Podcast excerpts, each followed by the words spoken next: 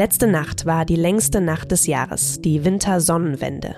Für uns hier nicht weiter wichtig. Für die Iranerinnen und Iraner ist es aber sowas wie das persische Weihnachtsfest, das Fest des Lichts, zu dem Familien und Freunde zusammenkommen und gemeinsam feiern. Ja, viel Licht gibt es in Iran aktuell nicht. Die Proteste im Land gehen weiter, werden immer brutaler niedergeschlagen und die ersten Demonstranten wurden hingerichtet. Wir wollen heute nochmal reden über diese Proteste, die Revolution, die durch den Tod einer jungen Frau in Polizeigewahrsam ausgelöst wurde.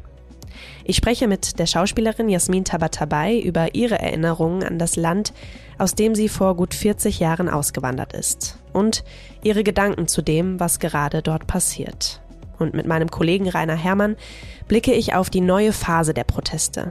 Gibt es Hoffnung, dass das Regime jetzt endlich stürzt? Heute ist Donnerstag, der 22. Dezember. Das hier ist übrigens der erste Podcast für Deutschland nach unserem Umzug in den neuen FAZ-Tower. Mitgearbeitet haben Anna Balay und Daniel Blum und ich bin Kati Schneider. Schön, dass Sie dabei sind.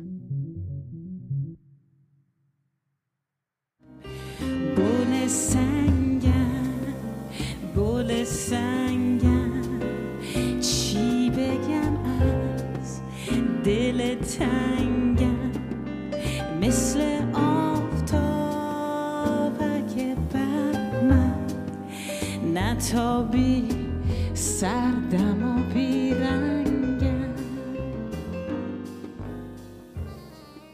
Gole Sangam heißt das Lied, das Sie gerade gehört haben. Und gesungen hat es meine nächste Gesprächspartnerin. Auf einem Theaterabend im Berliner Ensemble vor ein paar Wochen, den sie zusammen mit zwei Kolleginnen ausgerichtet hat. Für die Proteste in Iran. Sie ist Musikerin und Schauspielerin. Die meisten von Ihnen werden sie aus verschiedenen deutschen Kinofilmen kennen oder aktuell als Kriminalkommissarin aus der ZDF-Serie Die letzte Spur. Ich freue mich sehr, dass sie jetzt hier bei mir in der Leitung ist. Hallo Jasmin Tabatabai. Ich grüße Sie, Hanna. Frau Tabatabai, was ist das eigentlich für ein Lied, das Sie zur Eröffnung des Theaterabends gesungen haben? Gulesangyam, also die Blume aus Stein, ist eine, ein sehr beliebter, ja, populärer Song aus den 70er Jahren, äh, komponiert von dem auch heute noch aktiven, sehr bekannten Komponisten Anushir Rande äh, Rouhani, der viele, viele Hits geschrieben hat, auch in den 60er Jahren schon. Und der Text geht, also Teile daraus übersetze ich mal schnell. Das ist, mhm. das ist, ich bin die Blume aus Stein, die versteinerte Blume, weil wenn du wie die gleich der Sonne mit deiner Liebe nicht auf mich scheinst, dann erkalte und versteinere ich. Dann bin ich wie ein trunkener Wind, der sich in der Wüste um dich dreht. Ich mag dieses Lied wahnsinnig gerne, kenne ich es aus meiner Kindheit. Mein, mein Vater hat es gerne gehört. Und dann steht es für mich auch äh, einfach für diese Poesie, die sehr, sehr typisch ist für die iranische Sprache und, äh, und mhm. auch für die Menschen. Diese Sehnsucht, die auch viele IranerInnen, vor allen Dingen in der Diaspora natürlich auch verspüren nach, nach ihrer verlorenen Heimat mhm. auch. Und deswegen klingelt es so bei mir, wenn ich, wenn ich dieses Lied ähm, singe. Sie haben es gerade schon angedeutet, Sie haben selbst iranische Wurzeln. Ihr Vater stammt aus Iran, Ihre Mutter ist Deutsche. Mhm. Ähm, und Sie, wenn ich das richtig gelesen habe, sind, äh, bis Sie elf Jahre alt waren, haben Sie in Iran gelebt und sind dann geflüchtet. Wie war das denn damals genau? Ich, ich, ich sage immer nicht, dass ich geflüchtet bin, weil es einfach ähm, nicht der Wahrheit entspricht. Wir sind mhm. ganz normal ausgereist, wir haben deutsche Pässe gehabt. Das ist ein ganz, ganz anderes, privilegiertes Ausreisen, als es eben viele geflüchtete Menschen auf der Welt erleben müssen, die wirklich mit nichts kommen müssen und, und dann erstmal in einem Flüchtlingsheim wohnen müssen und so. Deswegen ähm, unterscheide ich da immer sehr stark. Aber meine Familie hat das Land sehr früh verlassen, eigentlich direkt zur Zeit der Islamischen Revolution, weil meinen Eltern einfach klar war, in welche Richtung das Land dann gehen wird. Hm. Das war relativ früh absehbar und Khomeini und seine Anhänger haben das eigentlich auch ganz klar gesagt, was sie vorhaben, nämlich die Errichtung eines Gottesstaates, einer Theokratie. Und dass da zum Beispiel die Frauen äh, nicht mehr viel zu melden haben, das war meinen Eltern zum Beispiel total klar. Ja. Und es war dann ihr Vater, der sie dann nach Deutschland geschickt hat, quasi, ne? Und Beide, also meine Eltern haben das gemeinsam beschlossen. Und ähm, dabei waren meine Eltern jetzt keine besonders politischen Menschen. Mhm. Aber es war, also wie gesagt, mit etwas Besonnenheit war das eigentlich relativ klar abzusehen. Und trotzdem ähm, möchte ich auch kein Urteil, also kein, kein Stab brechen über die vielen, vielen Menschen damals, also die Oppositionellen, die gegen den Schah waren und äh, also vor allen Dingen halt auch in der Linke aktiv waren. Und die regelrecht natürlich, also die haben ja die Revolution genauso mitgetragen wie die Anhänger von Khomeini. Und sie wurden natürlich auch betrogen. Sie wurden belogen. Also man, man kann, das waren ja Menschen, die sind voller Euphorie zurück in die Heimat gereist und mhm. wollten, wollten einen neuen freien Iran machen. Und der wurde ihnen ja auch versprochen von Khomeini am Anfang. Und deswegen bin ich nicht so streng mit den ähm, Leuten, die damals die Revolution gemacht haben, wie vielleicht viele andere, die sagen, wie konntet ihr so blind sein und unser Land in die Hände von Mullahs geben? Weil die Menschen wurden ja auch belogen. Khomeini hat ganz aktiv die Menschen auch belogen und, und eine Freiheit versprochen und eine Gleichheit, die er natürlich überhaupt nicht im Sinne hatte. Ja. Waren Sie seitdem Sie äh, nach Deutschland ähm, ja, ausgewandert sind, nochmal in Iran? Ja, ich war regelmäßig da bis zu meinem 19. Lebensjahr. Das letzte Mal war ich dann in Iran, als mein Vater verstorben ist an einem Herzinfarkt. Und ähm, das war 1986, 87. Und das war so eine düstere Zeit. Und ähm, eine sehr, sehr, also es war ja mitten im ersten Iran-Irak-Krieg und es war so, dass die mhm. Menschen sehr drangsaliert wurden die Sittenpolizei wurde wahnsinnig streng in der Straße. Man musste irrsinnig aufpassen, dass man jetzt nicht irgendeinen Fehler begeht und ein Haar raushängt oder Nagellack noch auf den Fingern zu sehen mhm. ist, weil die damals äh, reihenweise auch Frauen mitgenommen haben. Und Sie haben unglaublich gewütet. Es gab ja damals auch starke Säuberungs- und Hinrichtungswellen. Das hat mich alles so runtergezogen und deprimiert, natürlich in Kombination mit dem Verlust meines Vaters, dass ich dann irgendwie gedacht habe, ich, ich kann nicht mehr. Ich kann das alles nicht mehr ertragen und jetzt reise ich erstmal nicht mehr dahin. Und dann, als ich dann beschlossen habe, ich werde Schauspielerin und möchte hier gerne frei meine Kunst ausleben, dann war sowieso klar, dass ich nicht mehr zurück kann. Ja.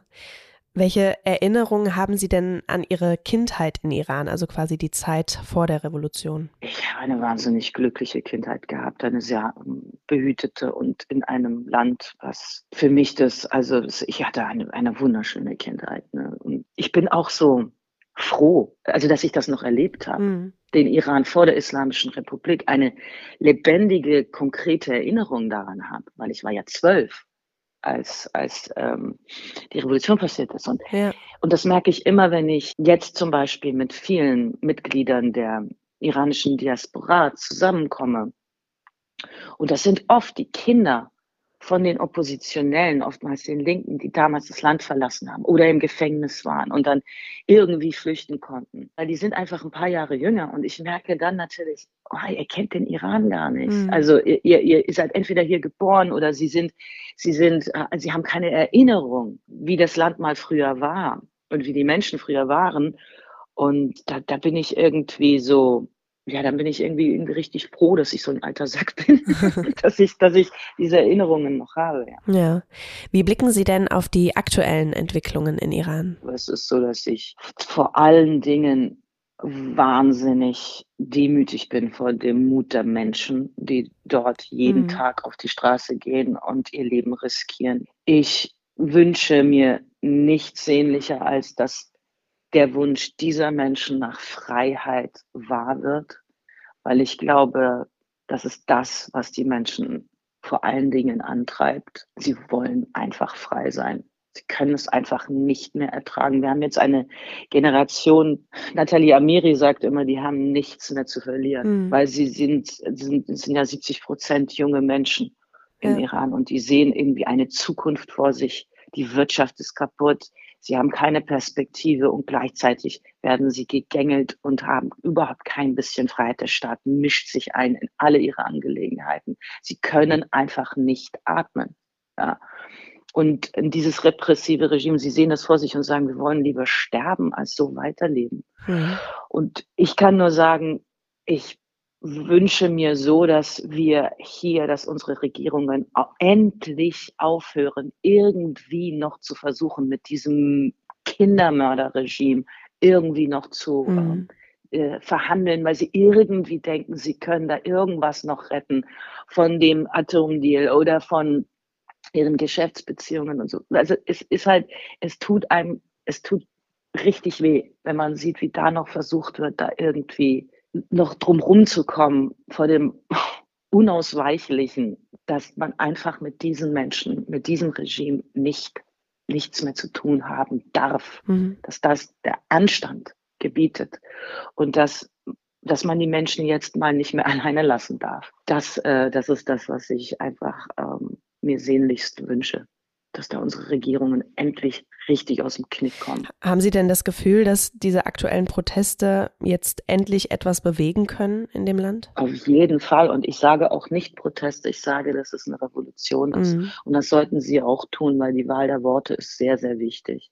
Ja, weil wenn man immer sagt, ja, es sind jetzt so Proteste, die kommen, dann hat es immer, schwingt es so, weil es gab über die letzten vier Jahrzehnte immer wieder Proteste, die halt dann auch wieder abgeacht sind, abgeätzt sind, weil sie auch in, weil sie auch international eben ignoriert wurden. Mhm. Und was im Iran jetzt passiert, ist es schon lange eine Revolution und auch eine Umkehr der Dinge, wie sie, wie sie auch, es wird einfach nicht mehr so sein, wie es vorher war. Das fängt schon damit an, dass die Menschen sich verändert haben. Es ist das erste Mal, das erste Mal, dass ich das erlebe, dass überhaupt meine deutschen Freunde das irgendwie anders wahrnehmen mhm. als sonst mit so einem Schulterzucken. All diese Dinge, die die Islamische Republik seit vier Jahrzehnten macht, vergewaltigt, ermordet, Menschen an Kränen öffentlich hin, äh, hinhängt, äh, steinigt, Frauen entrechtet, Minderheiten entrechtet, Menschen umbringt. Das machen die ja, seit sie an der Macht sind ohne Scham. Ja? Aber es ist das erste Mal, dass es im Ausland wahrgenommen wird mhm. und dass sozusagen ihr wahres Gesicht äh, gezeigt wird. Und das hat sich verändert. Es gibt ja auch hier ein paar Kritiker, die es für unrealistisch halten, dass diese Revolution erfolgreich sein wird. Unter anderem sagen die, dass die Iraner im Westen keine ordentliche Opposition oder eine Führung aufgebaut haben in den letzten Jahren. Wir hatten hier auch schon Düsen Tekal und Nathalie Amiri zu Gast, die auch beide gesagt haben, naja, die Stärke dieser Proteste oder dieser Revolution ist jetzt, dass es keine Führung gibt, dass es nicht einfach zerschlagen werden kann. Was würden Sie denn denen, die das kritisch sehen, entgegnen? Also meine Erfahrung ist leider auch, dass es doch sehr, sehr viele Appeaser gibt. Das ist, also ich bin extrem vorsichtig mit Leuten, die ein Narrativ verbreiten, welches der Islamischen Republik nutzt. Das ist das alte Narrativ. Es gibt ja keine starke mhm. Opposition. Sie hatten mit Nathalie Amiri geredet, die kann Ihnen das ganz genau erklären, dass auch einfach jede Oppositionsfigur sofort eingesperrt und gefoltert wird. Also das ist auch so ein bisschen zynisch zu sagen, ja, er hat es ja nicht geschafft, etwas aufzubauen. Was absolut stimmt, wenn es eben äh, ist, dass es genau die Stärke dieser Revolution ist, dass sie Ach, einer hat so ein schönes Bild genannt, das möchte ich jetzt einfach wiederholen. Es ist ein Chor, kein Einzelgesang. Und deswegen ist es so schwer, für das Regime, das einzudämmen. Weil wenn es so wahnsinnig planlos ist, was ein Narrativ des Regimes ist, ja, die sind ja alle nur planlos, sind ja nur irgendwie, warum werden dann so erfolgreich alle Nase lang Generalstreiks organisiert? Warum sind die Stimmen so äh, plötzlich so hörbar überall auf der Welt? Wie können wir das denn hier schaffen, Frau Tabatabai, die Aufmerksamkeit aufrechtzuerhalten? Man muss einfach den Menschen weiter zuhören. Es kommen ja jeden Tag Bilder, Stimmen aus dem Iran.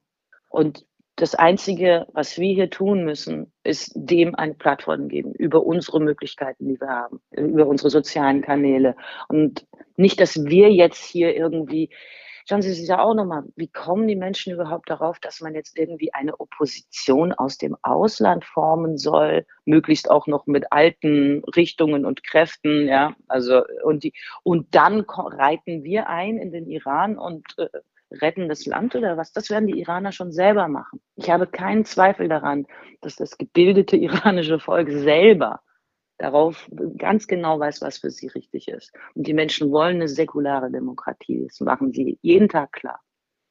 Das ist, es geht überhaupt nicht darum und es wäre vermessen zu denken, dass wir jetzt hier irgendwie die zündende Idee haben, wie das Land zu retten. Hm. Das machen die Iraner schon selber. Wir müssen hier unseren Politikern auf die Füße treten. A müssen wir die Stimmen amplifizieren, verstärken. Dann müssen wir hier weiterhin den politischen Druck auf unsere Politiker auf, aufrechterhalten und gucken, dass die nicht irgendwie denken, naja, es wird schon wieder die Protestchen, die werden schon wieder vorbeigehen und dann können wir weiter unsere Geschäfte machen, so wie sonst immer. Weil bitte bedenken Sie auch, was sich alles geändert hat, auch in der Politik. Hm. Das, was jetzt passiert und dass man eben sie, äh, die auch aus dem UN-Frauenrechtsrat rauswirft und solche Geschichten, sowas hat es noch nie gegeben. Schauen Sie sich bitte die Iran-Politik der letzten vier Jahrzehnte hm. an. Die Islamische Republik hat hier gemordet in Berlin, im Mykonos-Restaurant, ein, ein, ein Massaker an, angestellt mit, mit Opposit kurdisch-Oppositionellen und ihnen ist nichts passiert letzten Endes. Ja. Und trotzdem wurden weiterhin Geschäfte gemacht und die Regierungen haben sehr dafür gesorgt, dass man irgendwie mit dieser Regierung weiterhin verhandelt und macht. Und das ändert sich alles gerade fundamental, dass das nicht von heute auf morgen geht. Das ist mir klar. Hm. Und also, und das ist, das ist völlig normal. Das ist eine Politik von vier Jahrzehnten und mit der werden wir jetzt, äh, ja, aufräumen. Diese Revolution hat gerade erst angefangen und die Wahrnehmung davon im Ausland hat auch gerade erst angefangen. Es, ist, es ist, wird ein Marathon sein. Es wird nicht von heute auf morgen gehen. Wir müssen alle, alle noch sehr lange durchhalten, aber es ist nicht mehr aufzuhalten. Davon bin ich absolut überzeugt. Vielen Dank, Jasmin Tabatabai, für dieses Gespräch. Ja, gerne. Wir müssen noch alle sehr lange durchhalten, das sagt die Schauspielerin und Musikerin Jasmin Tabatabai. Bei mir im Studio ist jetzt mein Kollege aus der Politikredaktion, Rainer Herrmann. Mit dem hatte ich Anfang November war es, glaube ich, schon mal über die Proteste in Iran gesprochen. Er kennt sich in der Region sehr gut aus und hat als wir damals gesprochen haben, eher pessimistisch auf den Erfolg der Proteste geschaut. Ob er das heute immer noch so sieht und über all das, was seitdem überhaupt passiert ist, will ich jetzt mit ihm sprechen. Hallo, Herr Herrmann. Hallo, Frau Schneider. Herr Herrmann, meine erste Gesprächspartnerin vorhin, Jasmin Tabatabai, spricht ganz klar davon, dass das jetzt eine Revolution ist und ruft auch uns dazu auf, dieses Wort häufiger zu verwenden und sagt, das sei ein Narrativ des Regimes, immer nur von Protesten zu sprechen und das als solche abzutun. Sie waren da ja eher zurückhaltend zuletzt, was eine Revolution angeht. Wie sehen Sie das heute? Ich spreche nach wie vor nicht von einer Revolution. Von einer Revolution kann man dann sprechen, wenn es eine realistische Aufs äh, Aussicht auf einen Erfolg äh, gibt.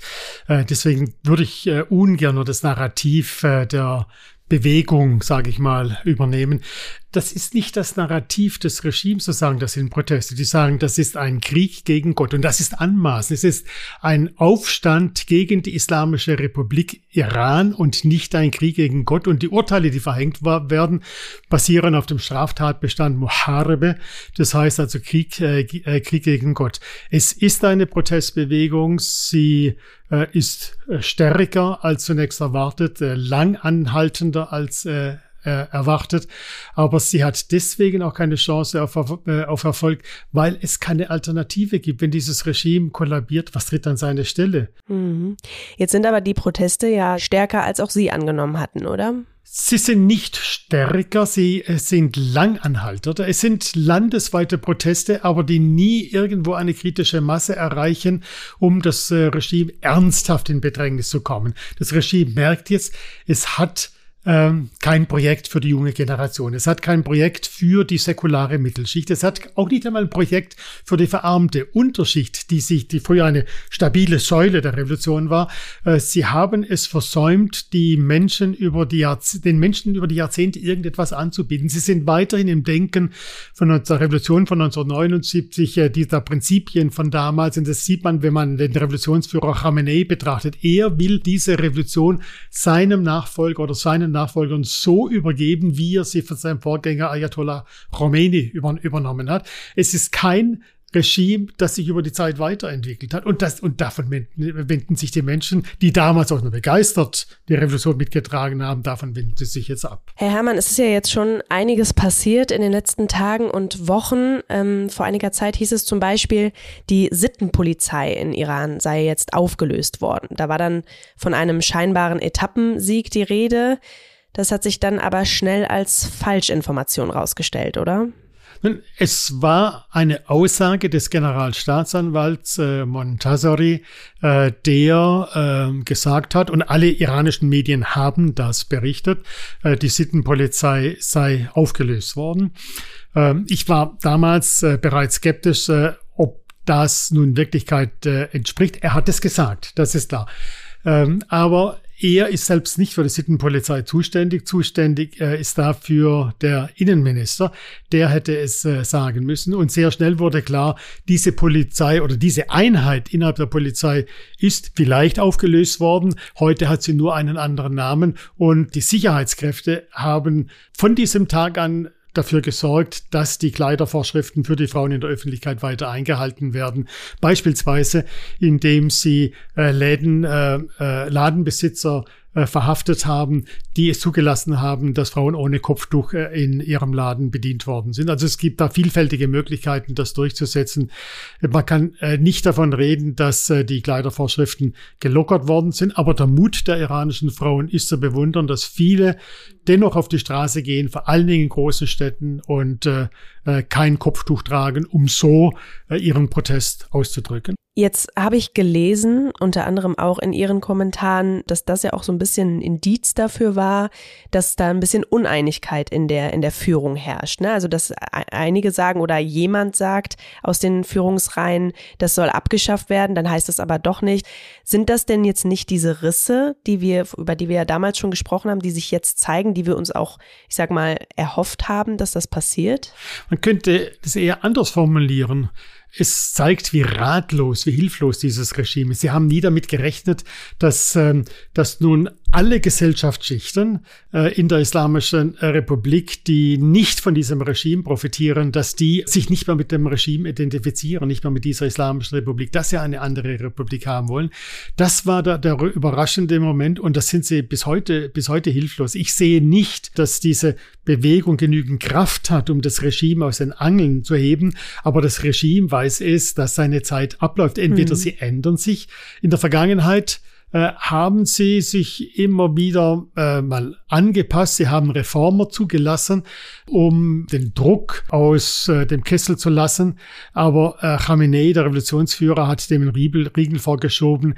Er hat alle, die er als ideologische Abweichler verdächtigt, und das sind selbst stramme Konservative damit gemeint, die hat er eliminieren lassen. Also es gibt heute keine Aussicht mehr darauf, dass das Regime sich von innen her erneuern kann.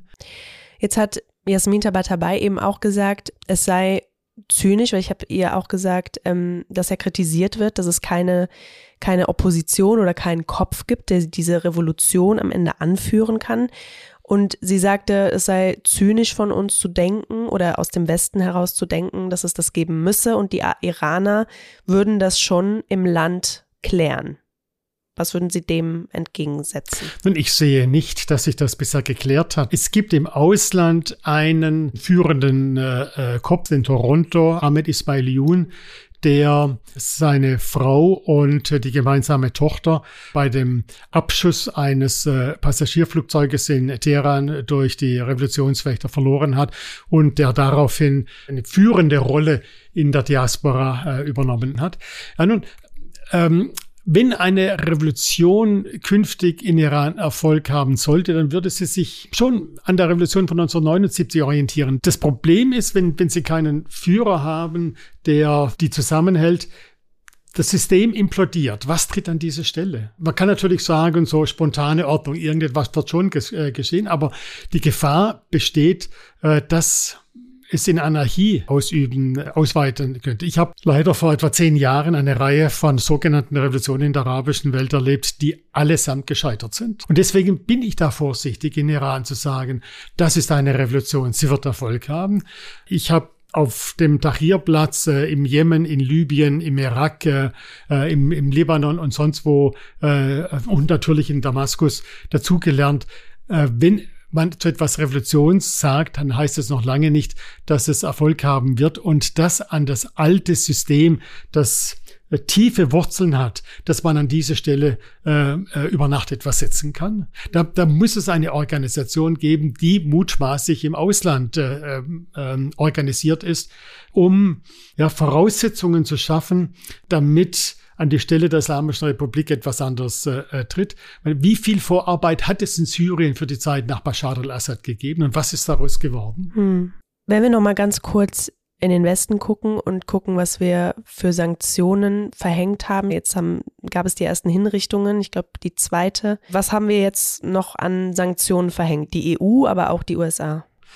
In den vergangenen zehn Tagen haben in der Tat beide neue Sanktionen verhängt, personenbezogene Sanktionen gegen einzelne Personen, die bei der Unterdrückung eine bestimmte, äh, eine führende äh, Rolle spielen. Ich bin da skeptisch, dass das was bewirkt. Das Regime äh, ist nicht an Außenwirkung interessiert, sondern daran, die Proteste im Keim zu ersticken, die Proteste niederzuschlagen, koste was es wolle. Und das sind keine Sanktionen, die die Existenz der Islamischen Republik Iran in Frage stellen. Das sind symbolische Sanktionen, die zeigen, äh, wie sehr wir das ablehnen, äh, was an menschenverachtender Politik in Iran gemacht wird. Was ist denn aber ein Schritt von uns, der die beeindrucken würde? Was, was können wir machen, was da beeindruckt oder, oder nachhaltig was verändert? bin da skeptisch, dass wir da viele Mittel zur, zur Verfügung haben. Also wir hatten ja bereits darüber gesprochen, soll man äh, die äh, Maßnahmen gegen Iran mit einem Stopp des Atomabkommens äh, verknüpfen. Ich bin da nach wie vor dagegen, weil äh, wir müssen daran interessiert sein, dass es keine weitere Atommacht gibt und je mehr Tage vergehen, desto größer ist die Wahrscheinlichkeit, dass die Islamische Republik Iran mit einem äh, Revolutionsführer Ayatollah Khamenei an der Spitze in den Besitz von Atomwaffen äh, gelangt und daran können wir kein Interesse haben. Aber welche, welche, welche Möglichkeiten haben wir äh, hier? Da müssen wir uns in Demut üben. Wir verfügen zu, über solche, solche Mittel nicht. Also vielleicht hätte Russland, hätte China solche Möglichkeiten, aber das Sanktionspotenzial ist im Wesentlichen ausgeschöpft. Okay, ähm, in einem letzten Kommentar hatten Sie geschrieben, dass wir aber jetzt in eine neue Phase der Proteste kommen. Was hat sich denn in den letzten Tagen oder Wochen genau verändert? Lange sahen wir Straßenkämpfe, Auseinandersetzungen auf den Straßen und das war auch die, die Grundlage für die Verurteilung der beiden ersten jungen äh, Männer, die, die hingerichtet äh, worden sind. Die Natur der Proteste hat sich verändert. Also es gibt weiterhin Gewalt. Mullahs werden mit Messern angegriffen, Polizeireviere werden verbarrikadiert, weil sie gestürmt werden. Molotow-Cocktails sind, sind in Mode. Molotow-Cocktails auf ein, religiöse Einrichtungen, äh, staatliche Einrichtungen äh, zu werfen. Aber das ist eher der, der kleine Maßstab, der auch abebbt. Neu ist, sind da ist die Hoffnung über wirtschaftlichen Druck dafür zu sorgen, dass der Islamischen Republik die, die Luft ausgeht. Beispielsweise indem zu Bargeldabhebungen aufgerufen worden ist und den Banken das Bargeld ausgeht, dass man vermehrt mit, äh, mit Kreditkarten bezahlt äh, und so versucht also das Finanzsystem in Schwierigkeiten zu bringen. Streiks in Schlüsselindustrien, das ist, ist auch nicht diesem Maße der Fall wie beispielsweise 1953, aber es, es zeigt doch, wo die Islamische Republik äh, Iran, dieses islamistische Regime äh, ver verwundbar ist, also Ölindustrie, Gasindustrie, dann die Indust industrielle Basis. Das ist ein weiterer Punkt. Ein dritter Punkt ist, dass viele äh, Geschäftsinhaber ihre Sympathie mit der Protestbewegung dadurch äh, bezeugen, indem sie ihre Geschäfte schließen, selbst unter Androhung, dass ihnen dann die, die Lizenz entzogen wird. Also auf diesem Wege soll eine, also eine Unruhe, eine Destabilisierung erzeugt werden. Interessant ist in den vergangenen Tagen, dass äh, dem Erschad-Ministerium, dem Kulturministerium aufgefallen ist, dass die Künstler, Musiker, Schauspieler, Theatergruppen, dass die äh, nirgends mehr auftreten, dass die in einen Streik getreten sind und, äh, und, und sie aufgefordert haben, tanzt doch endlich wieder, macht doch endlich wieder Theaterveranstaltungen. Und ein bekannter Regisseur darauf gesagt, was sollen wir für euch tanzen? Wir sind damit beschäftigt, die zu beerdigen, die ihr auf äh, unseren Kundgebungen getötet habt. Ja. Da können wir nicht für euch tanzen. Ja. Herr Herrmann, letzte Frage. Ähm, Jasmin Tabatabai hat eben gesagt, das ist jetzt ein Marathon für die Iraner. Das braucht einfach Zeit, bis diese Revolution Früchte trägt. Was braucht es denn in Ihren Augen, damit es endlich nachhaltige Veränderungen in dem Land gibt? Diesen Faktor Zeit haben wir schon seit, äh, seit etwa 20 Jahren, also seit etwa 20 Jahren, 19, seit 1999 haben wir Proteste in Iran, die sich in einen immer schnelleren Rhythmus äh, äh, wiederholen, die immer neue gesellschaftliche Gruppen einbinden. Erfolg wird eine Protestbewegung erst dann haben, erst dann wird sie zur Revolution werden können, wenn sie Teile aus dem Regime herausreißen, herausziehen kann. Teile des Regimes, die politische Macht haben, die über die Bajonette, die über die Waffen, äh, Waffen verfügen. Wenn, wenn es gelingt, Leute, die vom Regime profitieren, zu überzeugen, dieses Regime hat keine Zukunft. Wenn ihr politisch überleben wollt, wenn ihr physisch überleben wollt, wenn ihr euren Wohlstand, den die äh, Regime nahestehenden ja haben. Wenn ihr diesen Wohlstand äh, schützen wollt, dann bleibt euch nichts anderes übrig, als äh, an die Zukunft zu denken und sich äh, äh, euch von diesem Regime loszusagen. Wenn es der Protestbewegung gelingt, diesen Schritt zu machen, dann wird sie zu einer Revolution und dann wird es Veränderungen geben. Vielen lieben Dank, Herr Herrmann, dass Sie sich die Zeit genommen haben. Dankeschön. Na, Ihnen, Frau Schneider.